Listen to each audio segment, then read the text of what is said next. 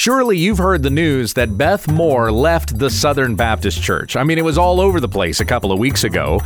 Her name is as big as it's ever been. People still following after her teaching, which is a big problem when we understand the text.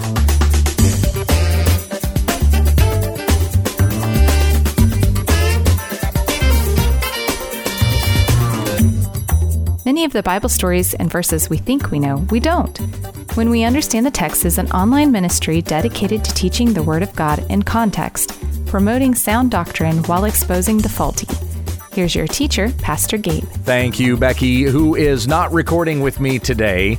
She and the kids went back to Kansas to see her mom and dad, where they've been for the past week. I've been home alone and it's been awful. I haven't enjoyed this at all.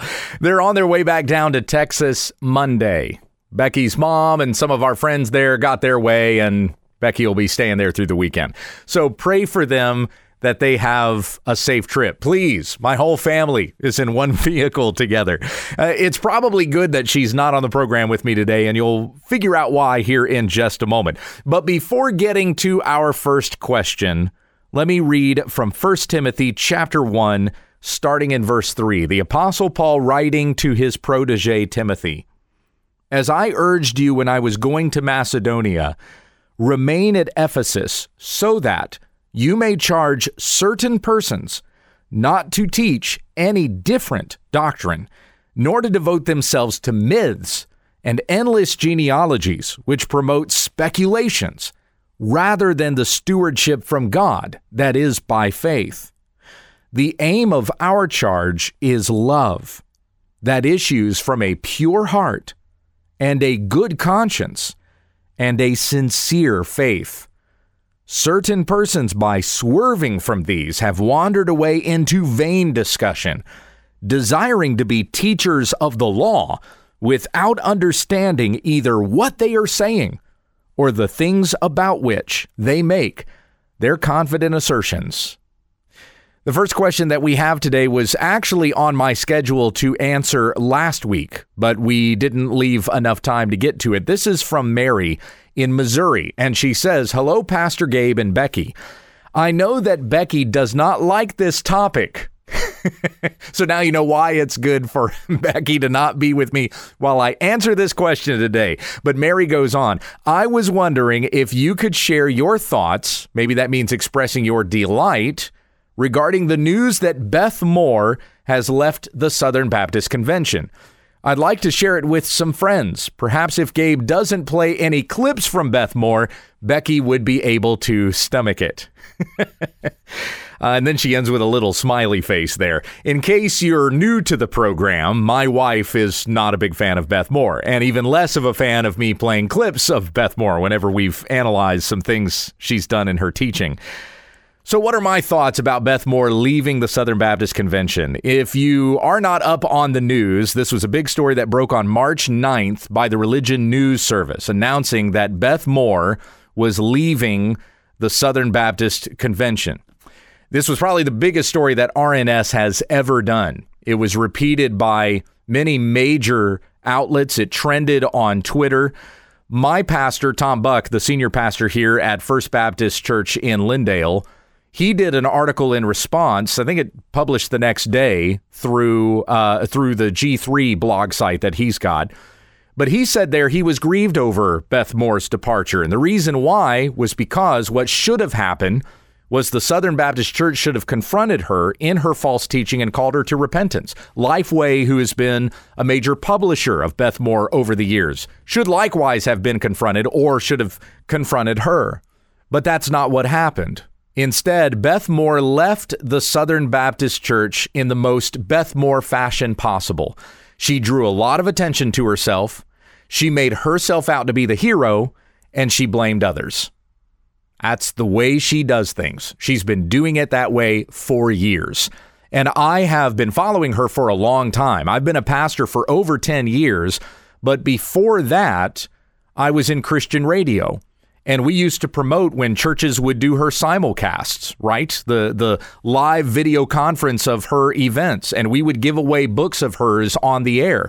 So there would be times I'd be sitting in the studio and I'd pick up one of her books and I would read it, and I could I could tell it was garbage. It sounded a lot like Joyce Meyer to me, which, by the way, somebody that Beth Moore pals around with. That's something else that she should have been called out on. Her associations with these prosperity heretics. As far as I can tell, Lifeway does not sell Joel Osteen and Joyce Meyer books, right? So why are they okay with Beth Moore going and speaking at that events and doing ministry with them or the Crouches or anybody else? She should have been called out for this stuff. If their teaching is so bad Lifeway won't sell it, why is it okay for Beth Moore to be involved in it? Beth Moore is a false teacher. And that's not a statement I'm just going to say and let it sit there. I'm going to give you examples of that here in just a moment. Her teaching is very man centered or woman centered. She will read things into the text that are not there, even adding things to the story if it suits her point.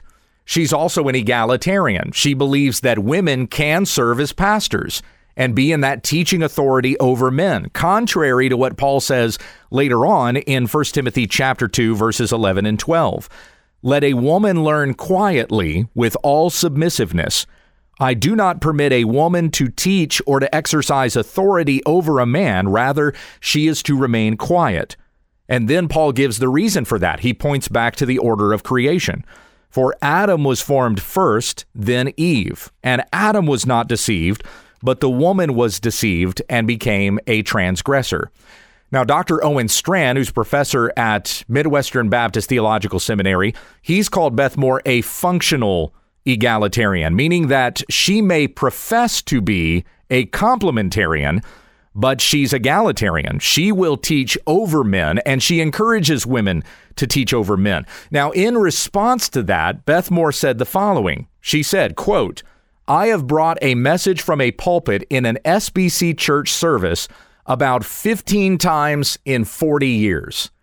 Beth is being deliberately dishonest with that quote. Look at it again very carefully. I've brought a message from a pulpit in an SBC church about 15 times in 40 years. That might be true, but she has regularly taught over men over the course of those four decades. You can find video evidence of it. And I'm not just talking about her conferences, it's also her televised Bible teaching things. Eh, when I did my video responding to Beth Moore, explaining why her teaching is a problem, the 90 second what video, I didn't have to search very far to find the stuff that I used in that video. If I was looking for her teaching over men, it was the first video I found. If I was looking for examples of her adding something to the Bible, it was the first video I found. This is the stuff she regularly does. It's not it's not difficult to find this stuff. So it's wrong of her to say she's being deliberately dishonest there. To say I've only taught in what she's probably saying a pulpit on a Sunday morning in a Southern Baptist church. I've only done that 15 times over the last 40 years. It's nonsense. She's deceiving you. And as Michelle Lesley responded to that particular quote, she said, This is like saying I've only committed adultery or lied or coveted or slandered or murdered or gotten drunk 15 times in 40 years. Beth Moore has no conviction regarding what is said in 1 Timothy chapter 2 and 1 Corinthians chapter 14 about a woman teaching or having authority over men. And like I said, she encourages women to fill those pulpit roles. You can go to Twitter and find examples of her having done that over the last several years. I featured uh, even one tweet between her and another woman in that video that uh, that I did, showing her encouraging another woman to do that. A last point that I will make about Beth Moore's false teaching is that she also believes in extra biblical revelation. And even in her books, you see evidence of this. I'll show that here in just a moment, where she'll have, she'll be talking about something and like God told her something. She heard the voice of God speaking to her in the middle of reading something. So she went and did what God told her to do, or that God will tell her what this verse means. All of this is, is extra biblical. It's as though she's on this, this place with God that God speaks to her and tells her these things so that if you disagree with what she says, it's the same as disagreeing with God himself.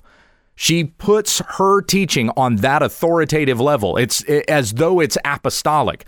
Now, she's not going to say that, but functionally, that's how it's applied. What she says is what God told me to say. And so, therefore, you have to listen to it. You have to agree with it. I, I, I see very little difference between what she teaches, what Joyce Meyer teaches, what Steven Furtick does. He does the exact same thing. He will say, God told him to say this and he will add things to the text that are not there as long as it serves the example that he wants to give. And his doctrine is very man centered. This is exactly the kind of false teaching that we've been calling out in the Southern Baptist Church over the last couple of decades.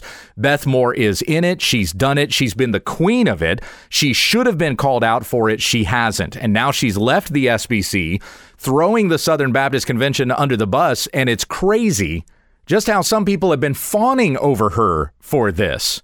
It's almost like somebody in a bad relationship where one person's just verbally abusive and they just keep saying these bad things about you, and you just say, Yeah, you're right. I am. I'm terrible. I'm the problem. It's my fault. Beth Moore got rich off of the Southern Baptist Convention, and she left it and has convinced Southern Baptists they're the reasons why. Just consider these words that were written yesterday by Mike Leake, a pastor in Missouri. This is a little bit lengthy, so bear with me here, but he says, I have a confession to make and an apology to give to Beth Moore. This is my story, and I'm not intending to imply it's true of all others, but I bet I'm not alone. I used to call Beth Moore a false teacher, probably seven to 10 years ago. I did not encourage others to do her Bible studies. In fact, I discouraged it. I had never read her stuff. Now, let me break there for a moment to say that's not my story. I had read her stuff, had listened to her for years, and it was based on what I had heard that I said that Beth Moore was a false teacher. So, going on here, Leake says, So why did I do this? Number one, I had read snippets. Number two, I believed discernment bloggers. Number three, I allowed an untested narrative to develop in my mind. But more than anything, I saw many women in the churches I served devouring her stuff. She ministered to them, and I was not connecting with them well. I was incredibly insecure and immature, so I assumed she was the problem. I was. Some women agreed with my assessment. Fur- this further confirmed my bias, and so I carried on this assumption for a while. But as I slowly matured, I took the path of just ignoring her stuff. I did not call her a false teacher, but I also steered our Bible studies away from her stuff. Last fall, we did a Beth Moore study at my suggestion. What changed? Number one, a few years ago, my view of her changed. My uninformed bias was questioned. I was so wrong. Number two, I read her for myself. She loves Jesus. She teaches the Bible. She's bold. She is a powerful speaker.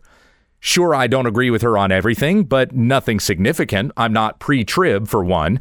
But we do Bible studies all the time where I don't agree with everything the author says. Why was I so passionate about not doing her stuff? I was scared of her influence. Beth, I'm sorry. Attitudes like this is part of why you left the SBC. I get it. I covered up my insecurities with doctrine and blamed you, and you were harmed because of me. Please forgive me. And as always, I would credit Jesus and my wife with helping me grow up. There is so much more personal growth stuff to this story, but I wanted to say publicly that I was wrong and I'm sorry. I was part of the problem with culture in SBC. Now I want to be part of the solution. Well, I can tell you most emphatically, my friends, that if the solution to this is to be teaching Beth Moore Bible studies, it is going to lead the Southern Baptist Convention into more and more error. No pun intended. So, like I said, I was not just going to leave this statement of Beth Moore being a false teacher just sit out there. I was actually going to give you an example of this. So, let's draw from just like the most basic place that Beth Moore's teaching has gone out, and that has been the Christian church library. Okay, let's go to a church library and grab a book that's got her stuff in it. I'm picking the book called A Woman and Her God. And by the way, this was just a random grab. I did not go looking for this particular book, but I picked up this one because her name was on it. She's got the name that is largest on the front of the book, though there are other uh, persons who contributed to the authorship of this book. The first devotional bo- uh, lesson in the book is hers, and she's teaching on Psalm 63. So this is a random grab, and we're just reading something from Beth Moore in this book to see if the teaching that she offers actually is sound and in its doctrine and in its theology. Now, in one place where I will agree with Mike Leake is that she is a she's a really good teacher. She really is. She is very charismatic. Women just hang on her every word. There's a reason why she's been so popular.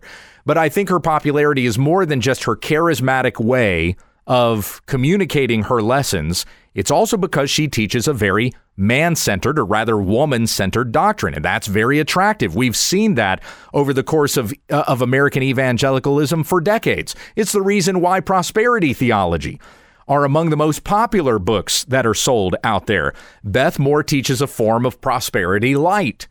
She may not go as far as saying you can have that house that you want if you believe it and you ask God for it and he will give it to you. She may not go that far. Joel Osteen has gone that far. but she will nevertheless promise things that the Bible doesn't promise.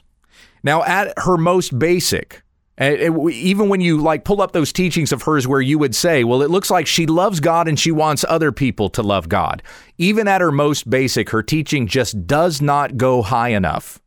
Even in those places where she's just talking about God, she loves God and she wants other people to love God.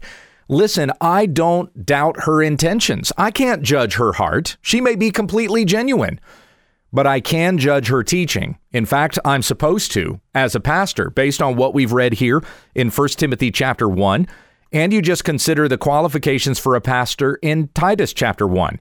In verse 9 it says, "He must hold firm to the trustworthy word as taught, so that he may be able to give instruction in sound doctrine, and also to rebuke those who contradict it." In the churches where I have been a pastor, we have not allowed Beth Moore Bible studies. And when somebody is wanting to present her stuff, I say no, and I have to explain to them why it is wrong. And that's one of the things that Mike Leake just did not understand. He says that, uh, you know, seven or 10 years ago, when he was calling Beth Moore a false teacher, he had never read her stuff. So he didn't know why she was a problem. And it's one of the reasons why he's now so swayed in the other direction, where he's now endorsing her teaching and and praising what she does and leading Beth Moore Bible studies in his own church. In 1 Timothy chapter 3 verse 2 it says therefore an overseer must be above reproach the husband of one wife sober minded. Another word for that is temperate. When you read that in the NASB temperate is the word that's used there. And it means that uh, a pastor is firm. He is fixed on what God's word says, and he's not easily swayed this direction or that direction by changing ideas. And unfortunately, there are people who are changing their mind about Beth Moore because they forgot why she was such a problem in the first place. This book, A Woman and Her God, goes back to 2003. So this is almost two decades ago.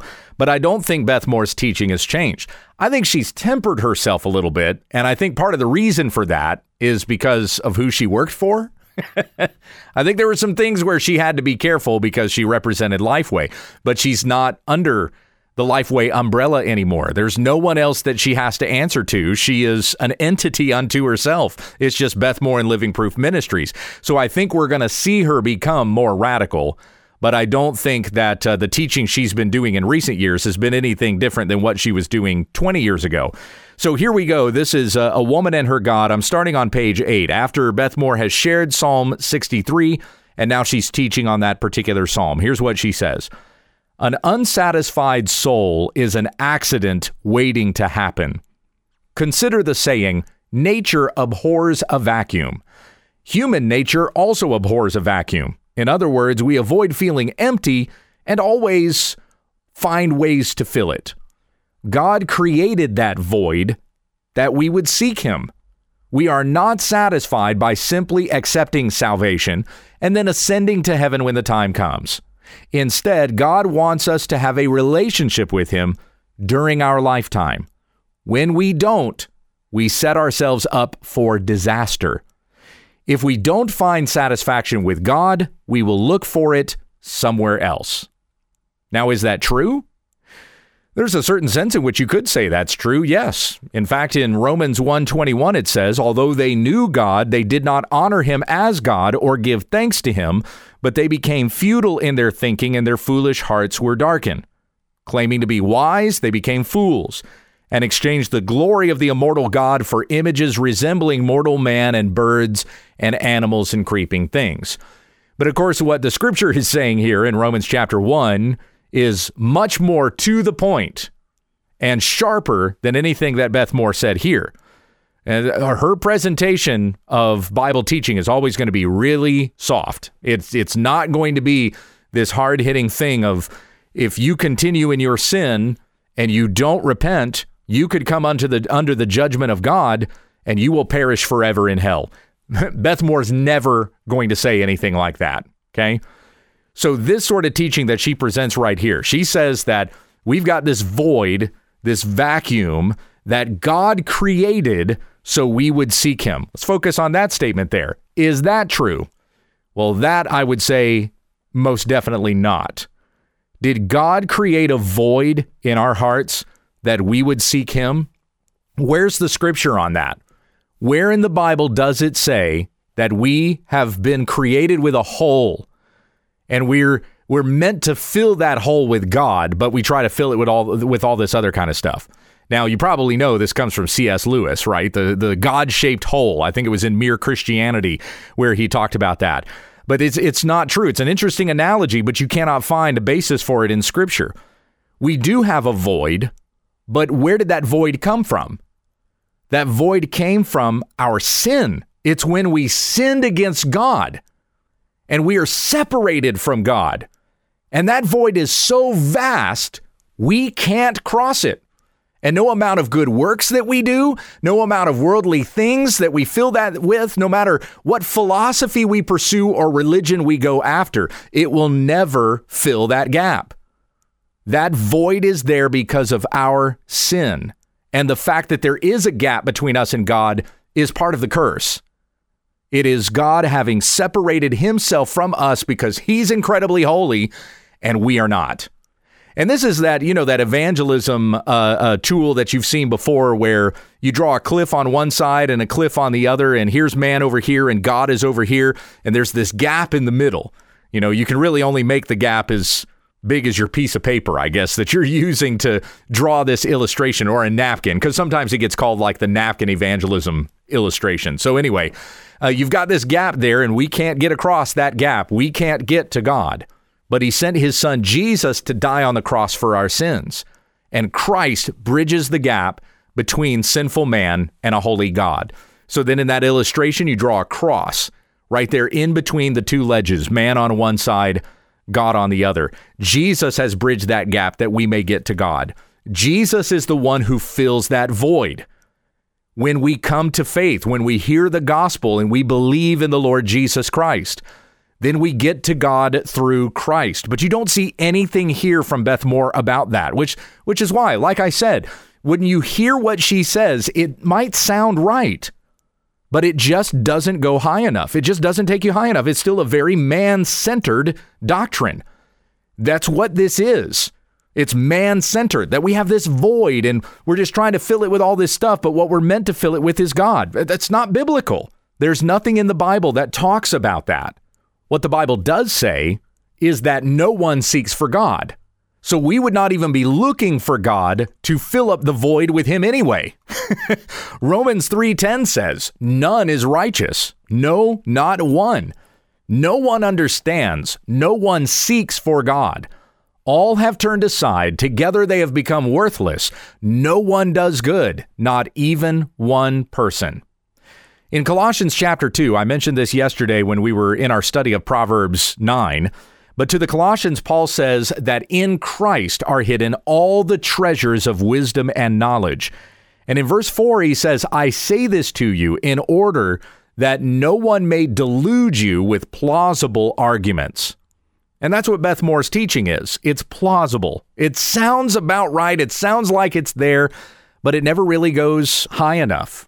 And then there's that extra biblical revelation. And like I said, there's certain things that she does you can just kind of expect is going to come from Beth Moore. And even in this short little devotional lesson, there's a section where God tells her to go do something.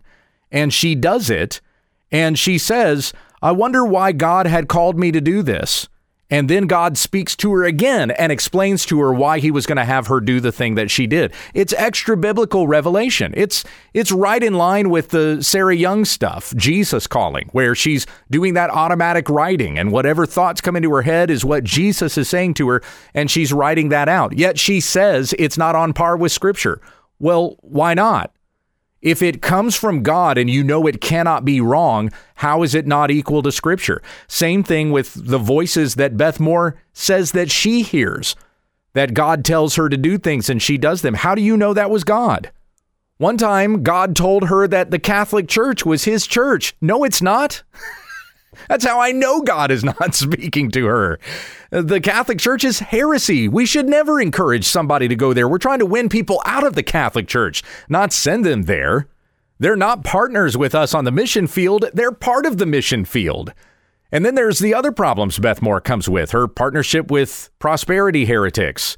Uh, there's the fact that she can't call homosexuality sin that she very rarely, if ever, says anything about abortion. She most certainly doesn't tell women that modern feminism is a lie from the pit of hell that will that will consume you if you're not careful about the ways of the culture. But rather than warning about the the wickedness of this present age, Beth Moore is going to the past and erasing statements that could be deemed offensive in the future and potentially hurt her career.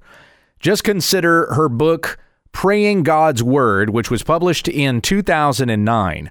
A couple of years ago, she went into the Kindle version of this book and deleted a paragraph where homosexuality is called sin.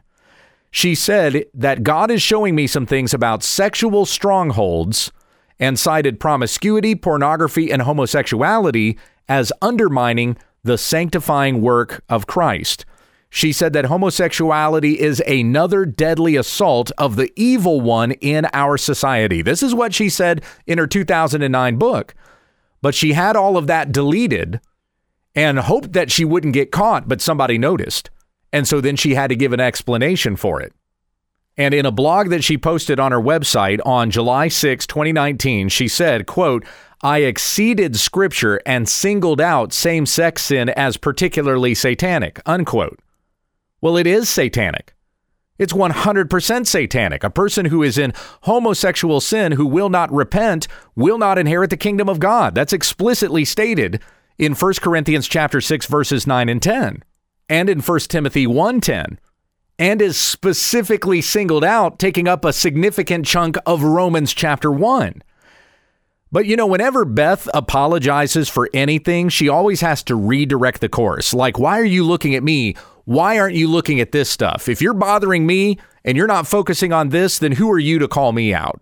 And I could give you numerous examples of her doing this, but in this very blog, she goes on to say, quote, "Here is what I no longer have the stomach for after the last several years: the hypocrisy burgeoning from hyper-fundamentalist Christianity." I do not lack a scriptural view of sin. I just believe in a longer list of serious sins than some. Unquote. Once again, Beth Moore playing herself out to be the hero, puffing herself up, and attracting whatever attention to herself that she can while throwing others under the bus in the process. It's what she does. I know that there are many who think of Beth Moore as being quite a sweetheart. That's not the side of her I've seen. She can be particularly nasty. You just think about the controversy that happened uh, January a couple of years ago regarding the Covington Catholic High School kids at the Lincoln Memorial. Now, I don't have the time to really go into an explanation of all of this, but uh, if you remember the whole Covington Catholic High School brouhaha that happened when Nicholas Sandmann was confronted by Native American activist Nathan Phillips, who was beating a drum in his face. Sandmann was standing there with a red Make America Great Again hat, and he was smiling. I mean, it was a pretty tense situation. How would you respond in the midst of that situation? But because he was smiling, Beth Moore said of this kid, To glee in dehumanizing any person is so utterly antichrist, it reeks of the vomit of hell. And she went on to say, I cannot shake the terror of adolescents already indoctrinated enough in hate and disrespect to smile that chillingly and jeer without shame or fear of God. Uncurbed, this utter glee in dehumanizing is what humanitarian horrors are made of. Wow. That's what she said about Nicholas Sandmann. Do you know what happened to Sandmann? Well, there were many media outlets that said similar things about him, which was all slander. He sued them and won millions and millions of dollars.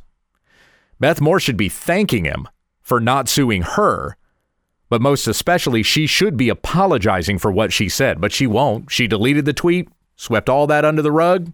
You'll never hear of it again. And there's other people, personal friends of mine, that she has been nasty to. And and people just think she's just this darling person and that somehow she's a victim. My friends, she is a multimillionaire. uh, Julie Roys wrote that big story on John MacArthur, a man who has been faithfully teaching the scriptures for over 50 years, sound doctrinal teaching. And Roys went after him over the fact that he owns three homes, one of which, the one that he actually lives in, worth over a million dollars. Well, he bought it over 40 years ago and he paid $100,000 for it then. So it's just accumulated in value. And the other two homes that he has are not what Julie Roys said they were. And the picture that she posted on her article wasn't even a picture of John MacArthur's house. It was totally dishonest, everything she said. And if you see the interview between uh, Phil Johnson and uh, and Justin Peters over it, it really puts things into perspective.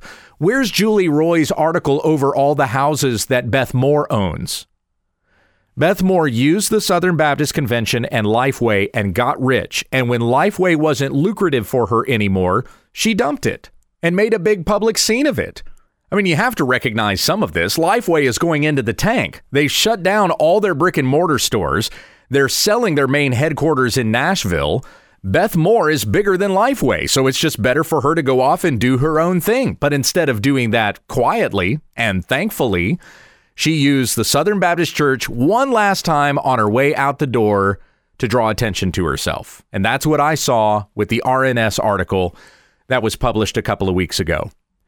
In summary of all the things we've talked about here over the last half hour, here is the 90 second video that I did on the problems with Beth Moore. Beth Moore is one of the most well known women Bible teachers, but her teaching is very concerning. Here are four problems with Beth Moore. Now, this is not calling into question her love for Christ, but not everyone who loves God is a qualified teacher.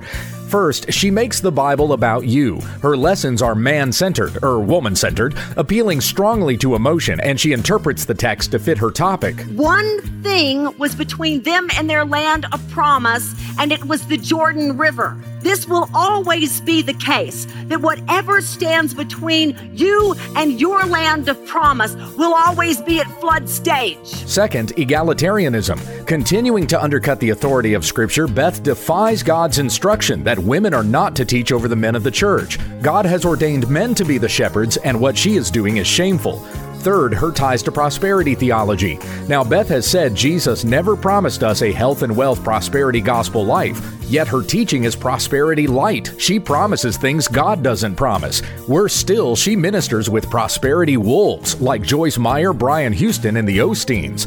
Fourth, Beth says she hears from God and receives visions from Him. God began to say to me, I'm going to tell you something right now, Beth. And boy, you write this one down and you say it as often as I give you utterance to say it. What do you call a teacher who misuses and defies God's word, keeps company with heretics, and claims to receive divine instruction apart from Scripture? The Bible calls them a false teacher when we understand the text. Friends, I thank you for listening to the broadcast today. If you have any questions you'd like to have answered on the Friday episode, send them to when we understand the text at gmail.com. Becky sends her greetings. I talked to her on the phone before recording this program. She wishes she could be here, but God willing, she'll be on with me next week. We get back to our study of 1 Corinthians on Monday, Tuesday, and Wednesday, Proverbs on Thursday, and then another Q&A on Friday. Let's finish up with prayer. Heavenly Father, we thank you for the goodness that you have shown to us in Jesus Christ, our Savior. I pray that we would not go after any different doctrine or devote ourselves to myths and speculations, but we would love the sound word of God, the stewardship from God that is by faith. May the aim of our charge when we share these words with others, may it be in love that issues from a pure heart and a good conscience and a sincere faith. I pray that you would convict Beth Moore and others who have gone after her teaching and those who teach like her, that they would come back to the sound truth that is given to us in the Bible, not swerving into vain discussion, but holding firm to the trustworthy word as taught. That we may give instruction to one another in sound doctrine and rebuking those who contradict it, but doing this with gentleness and respect. May we be bold to share the gospel, warning about the judgment of God that is to come against sin, the eternal hell that a person will be cast into if they do not repent, that they may turn to Christ, have faith in Jesus, and live. Thank you for sending someone to preach the gospel to us, and may we not withhold it from anyone else, showing no partiality, courageously contending for the faith and the teaching that accords with godliness. We ask these things in Jesus' name. Amen. This is When We Understand the Text with Pastor Gabe Hughes. There are lots of great Bible teaching programs on the web, and we thank you for selecting ours. But this is no replacement for regular fellowship with the church family. Find a good, gospel teaching, Christ centered church to worship with this weekend and join us again Monday for more Bible study when we understand the text.